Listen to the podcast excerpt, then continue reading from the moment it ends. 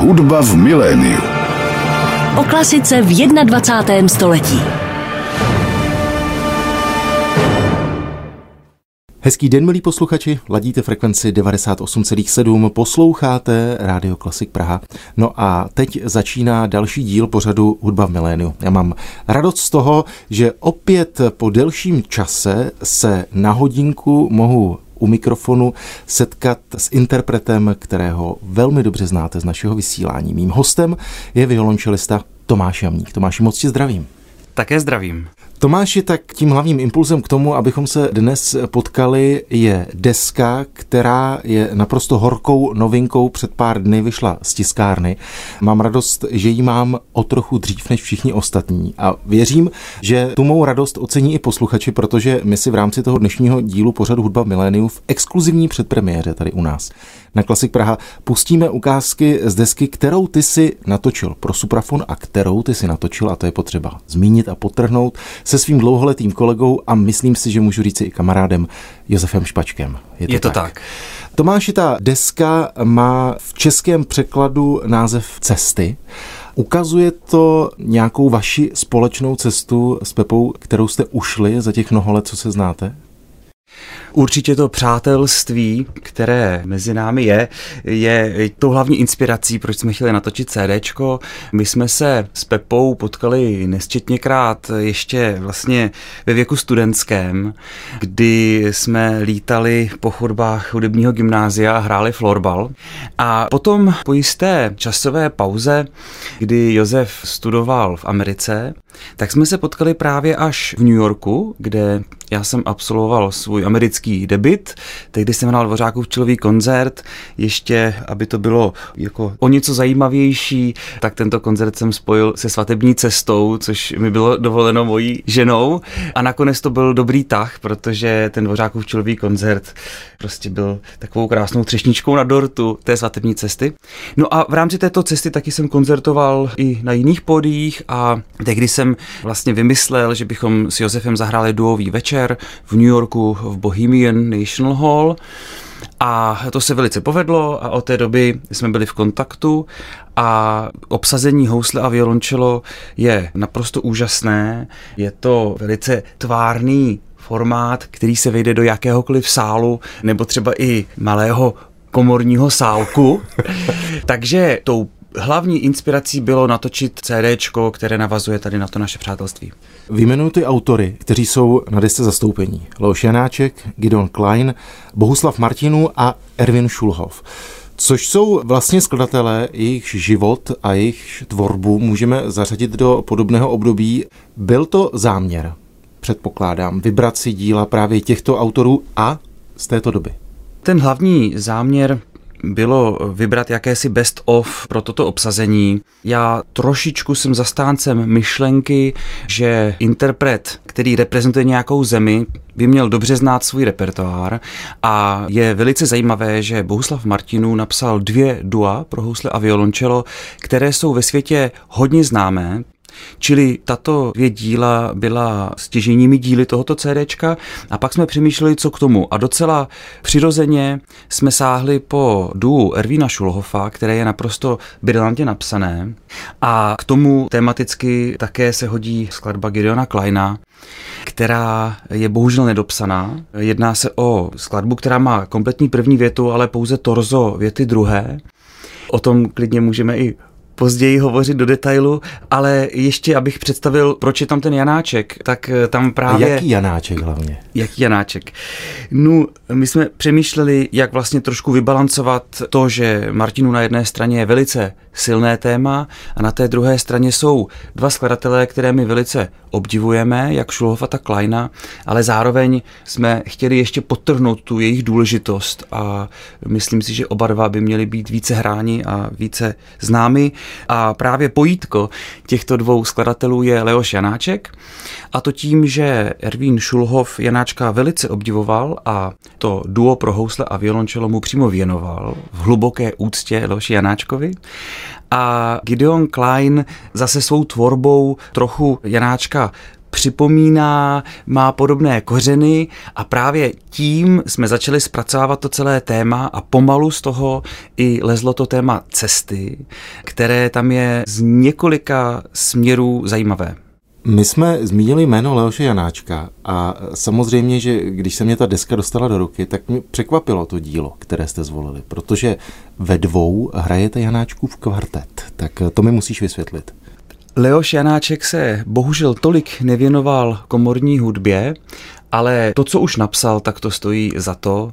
Samozřejmě to jsou jeho oba dva smyčcové kvartety, které jsou světoznámé. A my jsme přemýšleli tedy, které dílo zpracovat, koukali jsme i po nějakých symfonických věcech. Musím podotknout, že já osobně jsem ohromný fanoušek Leoše Janáčka. Hrozně moc se mi líbí veškerá jeho práce s tou hudební matérií a je to velice originální, krásné české původní tvoření a proto jsme dlouho přemýšleli, které z těch děl bychom mohli přepsat takhle pro to duo. A u smyčcového kvartetu Kreutzerova sonáta je zajímavé, že Janáček jej původně psal pro obsazení housle, violončelo, klavír. A na tomto díle, které dokonce i vzniklo a jsou i dobové recenze z uvádění klavírního tria Leoše Janáčka, tak toto dílo je už dneska nezvěstné, pravděpodobně jej Janáček sám zničil, jako to dělal z více rodíly. A na základě tohoto poté skomponoval ten už známý smyčcový kvartet Kreuzerova sonáta. Obecně ještě takový můj subjektivní vhled je, že Janáčkovi je trošku jedno, pro jaký nástroj co píše.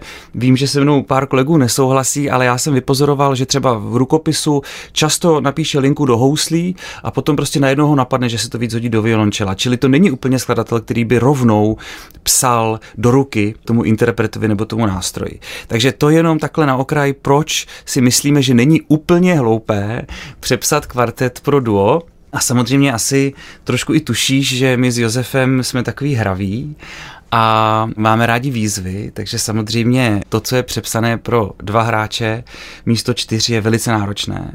Úpravu dělal Jiří Kabát, violista, úžasný skladatel, který má zkušenosti z kvarteta, a on se nás do telefonu zeptal, tak hoši, jak to chcete mít těžké? Na stupnici 1 až 10. No tak my jsme řekli 10 a on nám to pěkně vytmavil. Já mám pocit, že Josef Špaček někde zmínil, že snad nehrál těžší věc, než je právě tahle transkripce. Za mne určitě, proto čelo je to nesmírně těžké, jsou tam hmaty, které jsou téměř nehratelné a myslím si, že tak polovina čelistů třeba bude mít problém uhmátnout některé tam vlastně ty intervaly. A pro ty housle já strašně obdivuju Josefa a pokud on tady to řekne, tak už to něco znamená. Je pravda, že jsme chvilku hledali opravdu takový nějaký ideální hmaty a chvilku nám trvalo, než jsme si to zažili pod kůži, ale teď už to strašně rádi provádíme na koncertech a nemáme z toho ani strach a jenom nás to strašně baví. Mým dnešním hostem na Klasik Praha je violončelista Tomáš Jamník. On byl jedním z interpretů, které jsme teď poslouchali. V exkluzivní předpremiéře na Klasik Praha jsme slyšeli ukázku ze suprafonské desky, kterou spolu natočili Tomáš Jamník a Josef Špaček. V úpravě pro housle a violončelo jsme teď poslouchali část z Janáčkova smícového kvartetu číslo jedna a autorem té úpravy byl Jiří Kabát. Tomáši, my jsme zmínili dílo Gideona Kleina. Jak když jsem si pouštěl tu desku a teď to hrálo, tak najednou to nehrálo a vy jste tam nechali kus prázdného místa v úvozovkách, pak jsem si v bukletu samozřejmě přečetl, z jakého důvodu mě se moc líbí, vysvětli ho a popiš ho našim posluchačům. Mě by potom hodně zajímalo ta tvoje první reakce na to, protože my jsme s tím hodně počítali, že pozorný posluchač opravdu chvilku bude přemýšlet, jestli mu třeba jako nepřestal sloužit přehrávač. Je to v podstatě 25 vteřin ticha, které odpovídají 25 letům, kterých se Gideon Klein dožil. On bohužel byl zavražděn nacisty takto mladý. A je to součást opět té pocty, kterou zdáváme i tomuto skladateli. To ticho vlastně provádíme i na koncertech, kdy poprosíme publikum, aby netleskalo. Znovu opakuji, že ta druhá věta je nedokončená. Velice pravděpodobně ji Gideon Klein dopisoval před deportací do Terezína a už neměl možnost se k ní vrátit. Čili asi je trošku milné si představit, že mu zaklopili na dveře ve chvíli, kdy psal ten poslední řádek, ale zase je asi správné tvrdit, že opravdu to má přímou souvislost s tím odlečením do koncentračního tábora. Tomáši, my jsme zmínili ten fakt, že vlastně ty skladby vznikaly v podobné době z per různých autorů, tak mě samozřejmě zajímá ten interpretační pohled. Předpokládám, že jiná práce byla na Janáčkovi. My jsme zmínili tu obtížnost a pouštili jsme si to teď. Vedle toho Martinu a jeho opravdu známá díla, která se hrají po světě, a vedle toho ti zmínění Klein a Schulhoff. Tak jak jste k tomu přistoupili interpretačně? Tam jsem velice rád, že Pepa je na stejné vlně, protože já velice rád jdu do hloubky té práce a mně nestačí pouze tu věc přečíst a zahrát, ale já ji potřebuji opravdu pochopit se vším všudy. Tím mám na mysli i třeba práci s prameny, Čili my jsme ke všem těm dílům dohledali autografy a veškeré další prameny, což nejsou pouze autografy jako rukopisy, ale třeba i dopisy nebo jakékoliv texty dobové. A takhle postupně vznikaly v podstatě nové verze těch děl. Můžu posluchačům slíbit, že když si to CD zakoupí nebo poslechnou na internetu, tak si poslechnou něco, co je nové. Uvedu třeba příklad Martinů a jeho dua číslo jedna, které je paradoxně nejhranější duo z tohoto CDčka na světě. Je to často uváděné, nahráli to světoví interpreti, ale ta zajímavost je, že ti všichni interpreti, a teď to bude znít jako takové vychloubání, ale ti všichni interpreti to nahráli vlastně ne úplně dokonale, protože měli nedokonalé noty. Tam došlo k tomu, že Martinů odevzdal rukopis francouzskému nakladateli a ten francouzský nakladatel odvedl velice špatnou práci ale tak špatnou, že bych nad tím plakal. Jeden příklad za všechny v těch notách, které dneska jsou jako jediné k dispozici, takže když chcete zahrát Martinu duo číslo jedna, tak jdete do obchodu a tam si koupíte noty, které jsou špatné třeba už v tom, že tam úplně chybí kompletně dynamika violončela. To je jako absolutní jako zásek, protože dynamika je samozřejmě jako absolutně stěžejním prvkem jakékoliv hudební tvorby. To je v podstatě úplně to nejhlavnější, co ten skladatel tam píše, kromě té melodie. A ta tam třeba vůbec nebyla. Takže tu jsme zrekonstruovali, poté tam byly nějaké chybějící takty, špatné noty, na každém řádku přibližně 4 až 5 špatných not, naprosto neuvěřitelné. A jedná se o nejhranější dílo Bohuslava Martinů ve světě. Takže jsme tomu udělali tuto službu a vlastně jsme to všechno očistili a nahráli tak, jak to Martinu zamýšlel. A to jsme dělali se všemi díly na tom CDčku.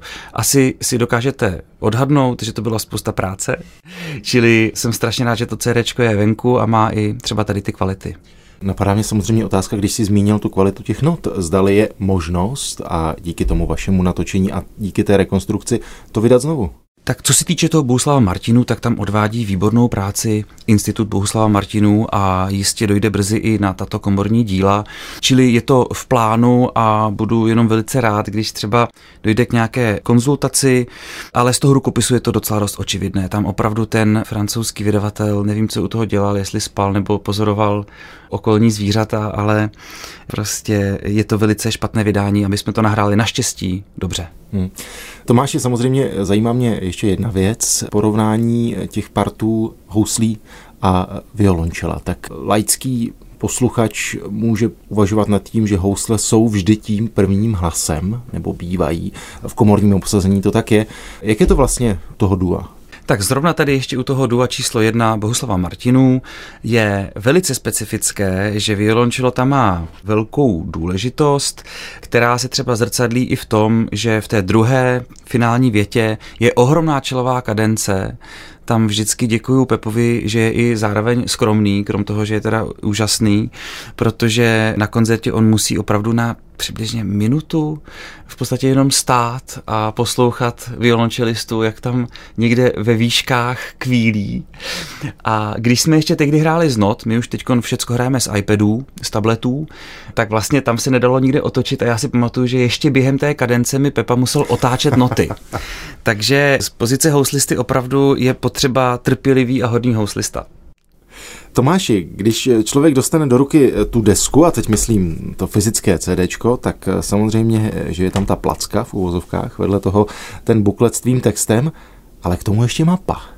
Což mě překvapilo, to nebývá běžnou součástí, tak proč mapa? Tak tady bych moc rád všechny posluchače, co zrovna poslouchají, vlastně nalákal. Ne jenom z toho důvodu, aby si to CD zakoupili, ale hlavně z toho důvodu, že opravdu my jsme vytvořili něco, do čeho jsme vložili strašně velké srdce a je zatím hodně práce A třeba zrovna to zpracování je něco, na čem jsme si dali hodně, hodně záležet. A tady bych teda chtěl poděkovat Suprafonu, že s námi nebo i se mnou měli tu trpělivost, protože my jsme chtěli vytvořit něco netradičního, čili už když to CD máte v ruce, tak držíte vlastně v ruce strašně kvalitní papír, který jsme objednávali z Itálie. Sehnali jsme na to úžasné sponzory, protože je to papír velice drahý. Jmenuje se Tatami a vlastně krásně připomíná i nějaké japonské ruční papíry. A co musím zmínit je grafika.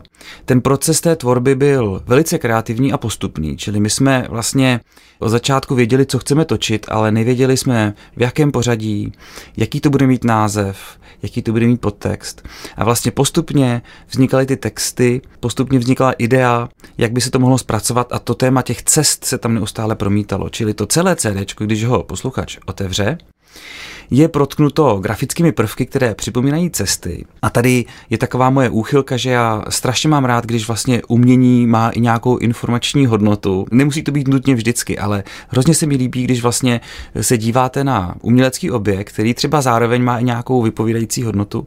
Takže tady v tom případě my jsme vlastně vytvořili mapu všech míst, kde ti čtyři skladatelé pobývali a ty jsme postupně začali propojovat a nakonec grafik volal do suprafonu a říkal, prosím vás, je tam ještě prostor, že bychom tam dali mapu.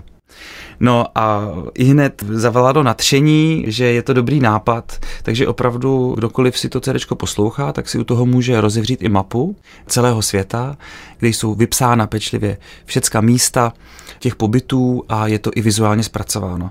Takže je to taková fajnšmekrovina a znovu moc prosím všechny posluchače, dejte tomu šanci a třeba budete uchváceni stejně jako my. Já z toho mám strašnou radost, jak to CD vypadá, nejenom jak zní, ale i jak vypadá. Mým dnešním hostem v pořadu Hudba v miléniu je violončelista Tomáš Jamník. On byl jedním z interpretů, které jsme teď poslouchali v ukázce z tvorby Bohuslava Martinů. Byla to část druhé věty z jeho prvního dua pro housle a violončelo. Společně s Tomášem Jamníkem hrál houslista Josef Špaček a my jsme tak v exkluzivní předpremiéře měli možnost poslouchat ukázku z nové suprafonské desky.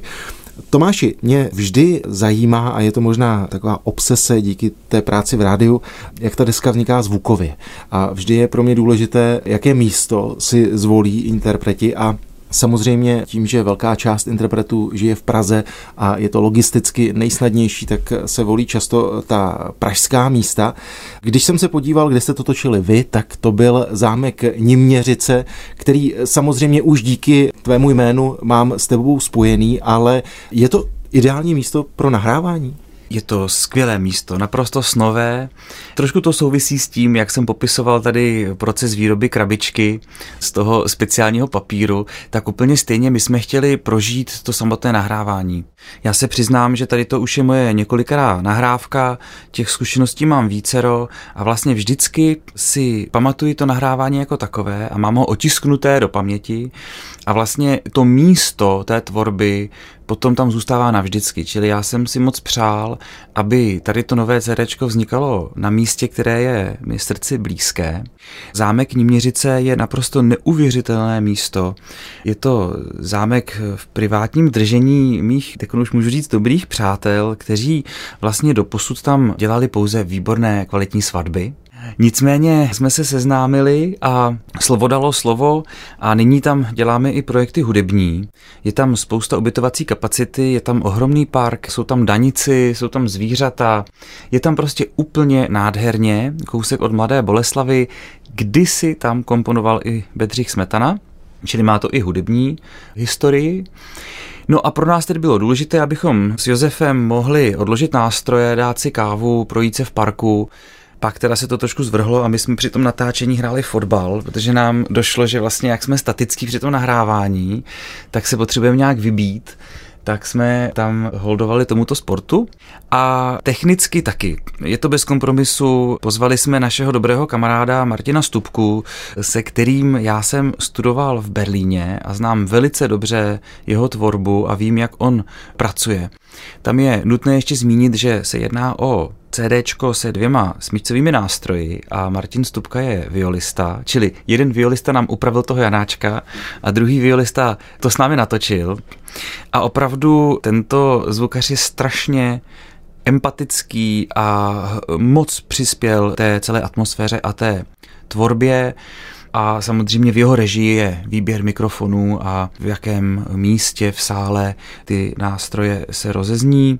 Čili i po zvukové stránce, co jsem tak poslouchal, eh, vlastně ostatní CDčka, dělali jsme si různé referenční poslechy, tak i tam mám pocit, že jsme jako dospěli k nějakému bodu shody, takže i tady po té stránce si myslím, že to je fajn. Ještě jenom zmíním takový detail, zpívali tam do toho ptáci, my jsme vždycky museli počkat, až tam dospívá nějaký, teď nevím, jestli to byl Špaček nebo Slavík, ale opravdu jsme díky tomu i poznali tedy složení ptactva v Něměřicích. A jednou už to bylo tak neúnosné, že jsme řekli, dobře, tak počkáme, až bude noc. A tam začal houkat síček. Já si bohužel nevymýšlím, prostě jako tam neustále ta příroda je okolo, ale asi zklamu posluchači, není to tam slyšet. Mně se to nakonec docela i líbilo, ta myšlenka. My jsme do poslední chvíle nevěděli, jestli to tam nebude otisknuto, ale není to tam. Tak možná příště dáme mikrofony i do zahrady a umožníme posluchačům takovýhle bioposlech. Ale je to určitě lepší než pražská tramvaj. tak to určitě jednou tam proletělo letadlo, které ale taky nebylo slyšet. Takže za nás to místo je naprosto úžasné a moc doufám, že tam bude realizovat i další nahrávky. Tomáši, samozřejmě mě zajímá, zdali vlastně koncert eh, může kopírovat naprosto celou tu dramaturgii a zdali jste to třeba někdy udělali nebo plánujete, že byste zahráli od A až do Z celou tu desku v rámci jednoho večera. Myslím si, že by to bylo velice náročné pro posluchače, potažmo i pro nás jako interprety. Nicméně my jsme tuto výzvu přijali a koncertně jsme to provedli už několikrát téměř v plné podobě. Mám pocit, že jsme tehdy jenom nezahráli to duo číslo jedna Boslava Martinu z toho důvodu, že to je ten hraný kus, který vlastně posluchači mají možnost normálně slyšet. A ta dramaturgie je výborná s tím, že ta díla jsou velice pestrá, posluchač si sám může nacházet ty paralely, jak si sám zmínil, je to všecko tvořeno v docela úzkém časovém profilu, nicméně třeba ještě jsme se tolik nebavili o tomu Šulhofovi, to je naprostý zjev pro mě, to je tak strašně talentovaný, nebo bohužel byl talentovaný skladatel, který dokázal naprosto mistrně vystihnout veškeré technické prvky smícových nástrojů. Já třeba od Šulhofa úplně miluji jeho smícový sextet, má i pestrou čelovou tvorbu, ale tady to duo to je opravdu skvěle napsané a dá se z toho ještě vyzdvihnout jedna věta, a to je věta druhá, cingareska, která opravdu má parametry jako světové. Zní to místy jako Ravel a jeho duo pro tady to obsazení a v podstatě je to technicky náročná skladba se spoustou výborných osvěžujících prvků, jako picikáto levou rukou, různé batuto, saltáto, a to opravdu tak přirozeně ten Šulhov sepsal do jedné věty, která je inspirovaná ještě tedy jo, cingareska tím cikánským tancem, čili neuvěřitelný skladatel, který by měl dostávat mnohem více prostoru. Na Klasik Praha je dnes s mým hostem violončelista Tomáš Jamník. My jsme teď poslouchali v exkluzivní předpremiéře tady na Klasik Praha ukázku z jeho nové suprafonské desky, kterou natočil společně s houslistou Josefem Špačkem. Teď to byla druhá věta z dua pro housle a violončelo Ervína Šulhofa z roku 1925. Tomáši, ta deska má název Cesty, což je vlastně i krásný příměr k tomu vašemu životu s Josefem Špačkem. Tak myslím si, že celá řada posluchačů ví, že Josef dlouhá léta strávil v Americe, teď žije v Praze, ale má rodinu, která je vlastně taky mezinárodní a cestuje stále, ať už do státu nebo do Londýna.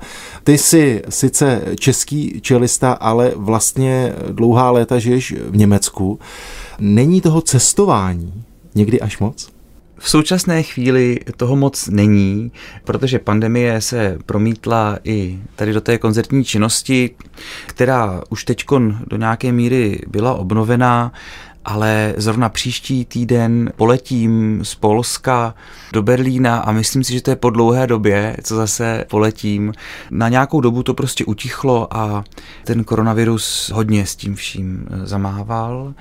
Možná ještě netradičně vezmu kontext toho cestování jako takového. I vzhledem k té pandemii teď v zahraničí se objevují i docela nové hlasy, které vlastně trošku říkají, že ta vážná hudba by mohla být i ekologičtější. Já sám jsem jako člen Berlínské filharmonie zažil několik turné, kdy vlastně třeba na jeden koncert se orchestr přesunul dvěma letadly do místa, kde vlastně odehrál koncert, vyspal se v Hiltonu a letěl zpátky a nějakým způsobem mám pocit, že ta korona všecky donutila se trošku zamyslet, tedy vlastně, co je ten ideální formát pro tu vážnou hudbu. Já si myslím, že vážná hudba všichni obdivujeme, je to prostě svět, ve kterém žiju, takže ji obdivuju taky. Na druhou stranu jsem i trošku kritický a přijde mi, že by mohla být v něčem ohleduplnější, více bio, více eko. Takže cestování si myslím, že je fajn, ale já třeba sám se snažím vždycky kamkoliv cestuju i zapustit aspoň trošku nějaký kořínek. Já to teda dělám obecně, když cestuju i jako na dovolenou. My s mojí manželkou jsme už jako hodně cestovali, protože jsme spolu od 14 let, tak jsme toho zažili už spoustu. A vždycky po tom pracovním vypětí v tom létě jsme si říkali, tak teď si dáme týden u moře a nebudeme nic dělat. No. A vždycky nám to vydrželo jeden den a pak už jsme prostě lezli do muzeí a divadel a lezli jsme po horách. Čili já obecně mám rád, když jsem takovým tím jako kdyby nenápadným turistou a tím pádem mě i baví, když jsem vlastně tím hudebním turistou jako který je nějakým způsobem ohleduplný k tomu, kam cestuje. Prostě mě baví poznávat to místo, poznávat ty lidi, potkávat je, prožít tam ten čas, takže je to zajímavé téma. Mám pocit, že téma je pro tebe také komorní hudba. Teď jsme si pouštili ukázku z komorního projektu s Josefem Špačkem a komořina je ti vlastní samozřejmě už celou dobu studií, ale samozřejmě, že tušíš, kam mířím. Je to Akademie komorní hudby, jejíž ty seš už mnoho let uměleckým šéfem. Předpokládám tedy, že ty vnímáš ten hudební život a tu hudební kariéru a s ní spojenou komorní muziku jako nedílnou součást. Že asi nejde být ve chvíli, kdy je člověk na takové úrovni, že může hrát solově a může si třeba vybírat, co a kde a s kým bude hrát, takže ta komořina je základním stavebním kamenem Komorní hudba je velice blízká mému srdci. Já ještě během studií jsem si to moc nepřipouštěl, ale bylo to právě Německo, které mě přesvědčilo, že ta komořina má být nedílnou součástí kariéry každého hudebníka.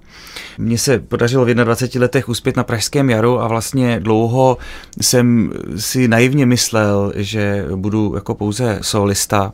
Tím bych se ochudil o strašně moc věcí, Komorní hudba je rozhovor mezi více lidmi a já jsem právě v tom Německu měl možnost být stipendistou jedné nadace, která umožňovala propojovat nejlepší studenty německých vysokých škol. Tehdy to byli pouze studenti německých škol. A tam jsem sám sebe znovu poznával. Já vlastně vždycky jsem pracoval pouze jako e, solista, doma jsem cvičil solo a vystupoval jsem jako solista a jenom občasně jsem udělal nějakou exkurzi v rámci třeba hudebního gymnázia, ale to nebylo vůbec to, co potom přišlo. Já třeba jsem zjistil, že je strašně důležité vycítit energii toho celého ansámblu a tím vlastně poznáváte i ty lidské charaktery, čili práce v jedné místnosti, kde je pět, šest lidí a každý má různé názory, tak vlastně musíte pochopit, proč má kdo jaký názor. Musíte vlastně chvilku se do ní vcítit. Naopak umět vysvětlit, proč vy chcete tady tu frázi vyklenout takhle nebo takhle. Čili je to naprosto úžasná tvůrčí práce, která mě zaujala a právě Akademie komorní hudby je tím rezultátem. Je to vlastně jakási domluvená, schválená kopie této německé nadace. Ten model je naprosto stejný. Je založený na tom, že vlastně my vybíráme studenty z českých vysokých škol, kteří projdou konkurzem a my jim potom nabízíme jakýsi networking, který zasahuje až do zahraničí, právě do toho Německa, že většina z nich se podívá na ty projekty do zahraničí, anebo téměř všichni se potkají s někým ze zahraničí, kdo přijede k nám do Čech. Takže je to, vlastně to byl můj tehdy první projekt, který vzniknul čistě z toho, důvodu, že jsem vlastně nesobecky chtěl zprostředkovat ostatním to, co já jsem měl možnost zažít a bral jsem to jako privilegium. Já bych se možná vrátil ještě k tomu momentu, který si popisoval, když se sejde ta skupina těch pěti, šesti lidí, když si vezmu jména, jako je Josef Špaček, jako je Ivo Kahánek, Jan Fischer, muzikanti, se kterými ty hraješ dlouhá léta, tak to jsou všechno špičkoví hráči, i jako solisté, nebo jako koncertní mistři. Což je několik super ek na jednom prostoru. A teď to nemyslím vůbec špatně, protože asi se shodneme na tom, že když je člověk solistou, tak musí být přesvědčen o své práci a musí vědět, že ji umí. Jak tohle funguje? Jak tohle funguje na jedné straně u těch lidí, které já jsem vyjmenoval, což jsou už etablovaní hráči, všichni jsme v podobném věku, a pak jak to funguje u těch studentů, kteří jsou třeba už teď o generaci mladší než my, ač to nerad říkám, tak je to pravda, kdy nastane ten moment, že někdo v tom kvartetu, kvintetu, sextetu ví, že třeba někdo hraje líp a tak tam jenom sedí a nechá si všechno říct a zahraje to. Rozumíš té mé otázce? Ano. Jak fungují tyhle momenty? Já začnu krátkou historkou, kdy jsem ještě jako student měl možnost v Krombergu hrát v takovém velkém čelovém ansámblu, který tehdy dirigoval Mstislav Rostropovič. A tehdy jsem jako student upozorňuji, že jsem byl docela naivní a vlastně stále se snažím trošku tu naivitu si uchovat, protože právě kdyby člověk neustále všechno poměřoval jako silově a nebo neustále jako pozoroval, jestli mu není něco ubíráno nebo tak. Já mám pocit, že člověk musí trošku popustit tu flow, odpoutat se od toho vlastního ega ega a potom to může zafungovat. Ale ten střed těch eg, třeba tam tehdy právě nastal a bylo strašně vtipné pozorovat, kolik violončelistů počínaje eh, Míšou Majským a Geringasem si chtěli tam prostě sednout na tu první židli a málem tam začali se propěchovat smyčci ale jinak upozorňuji, že čelisti jsou velice přátelští tvorové. to prostě jenom tehdy ten Rostropovič tam asi stropil takový to poprask, protože prostě je to osobnost úžasná. Zažil jsem to několikrát, že by tam bylo nějaké pnutí, ale to taky může být čistě dáno jenom třeba nějakou únavou těch hráčů. Já mám pocit, že to funguje stejně jako v životě, že najednou máte pocit, že ten protihráč nebo ten spoluhráč, co sedí proti vám, takže něco proti vám má. A vy si to na sebe strašně vztahujete a potom třeba pochopíte, že jenom to ráno mu třeba, já nevím, nedej bože, třeba zemřel pes, nebo dneska aktuální téma, rozpoutá se válka na Ukrajině, a vlastně tady je taky dobrý zmínit, že muzikanti jsou duše citlivé a třeba zrovna tato téma, které jsem zmínil s tou válkou, tak pozoruju v mém okolí hodně lidí, kteří to třeba jako špatně prožívají. Čili člověk si přinese na tu zkoušku nějaký eh, tady ten osobní prožitek a vlastně třeba to je součást toho, co se člověk musí naučit. No. Někdy to je dost těžké, jako nechat ty starosti vlastně za dveřmi té cvičebny, Opět teda, když se vrátím k tomu konceptu Akademie komorní hudby, tak tam právě záměrně my se snažíme vytvářet prostředí, které je strašně inspirativní a vlastně lidi zapomenou na ten svět okolo, zapomenou na účtenky od telefonu, zapomenou na úplně všecko a vlastně si věnují pouze té hudbě. Na to možná navážu otázkou, zdali pak nejsou překvapeni tou realitou. Tak to mohu potvrdit, že vlastně po tom týdnu nebo deseti dnech, kdy skončí ten projekt, který je většinou nebo téměř vždy zakončen dvěma až třemi, někdy čtyřmi koncerty, tak ten prožitek je natolik intenzivní, že ten návrat do té reality je jako absolutně surreální.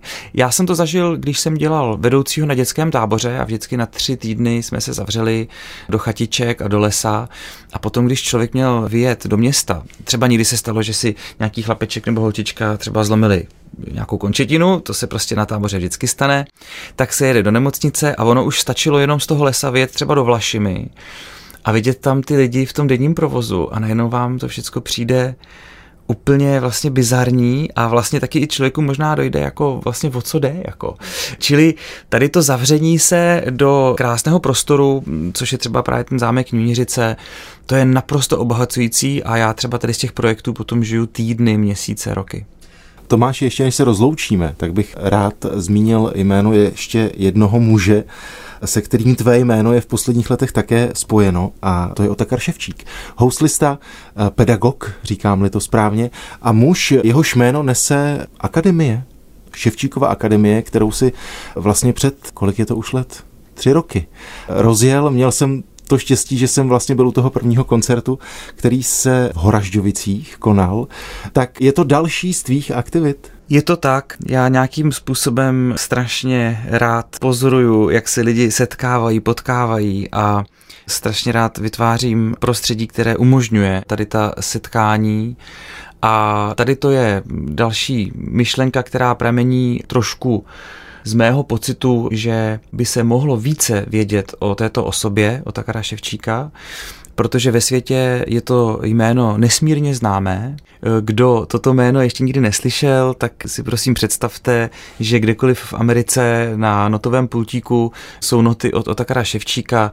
On prostě vytvořil naprosto převratnou revoluční metodu pro housle, která je použitelná i pro ostatní smycové nástroje.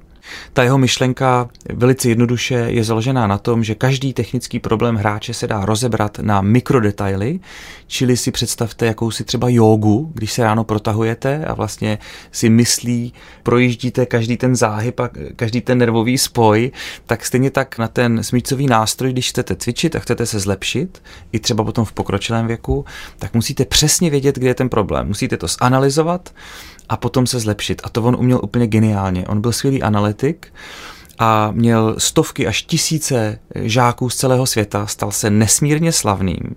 Ti žáci se za ním sjížděli do jižních Čech a on je tam vyučoval, vyučoval taky spoustu dívek. Jeho teorie byla, že dívky jsou pro tuto práci vlastně vhodnější, protože on sám říkal, že pro vážnou hudbu potřebujete hodně trpělivosti a klidu, což mimochodem dneska úplně nefunguje. Dneska vážná hudba a koncertování a cestování je spíš stres.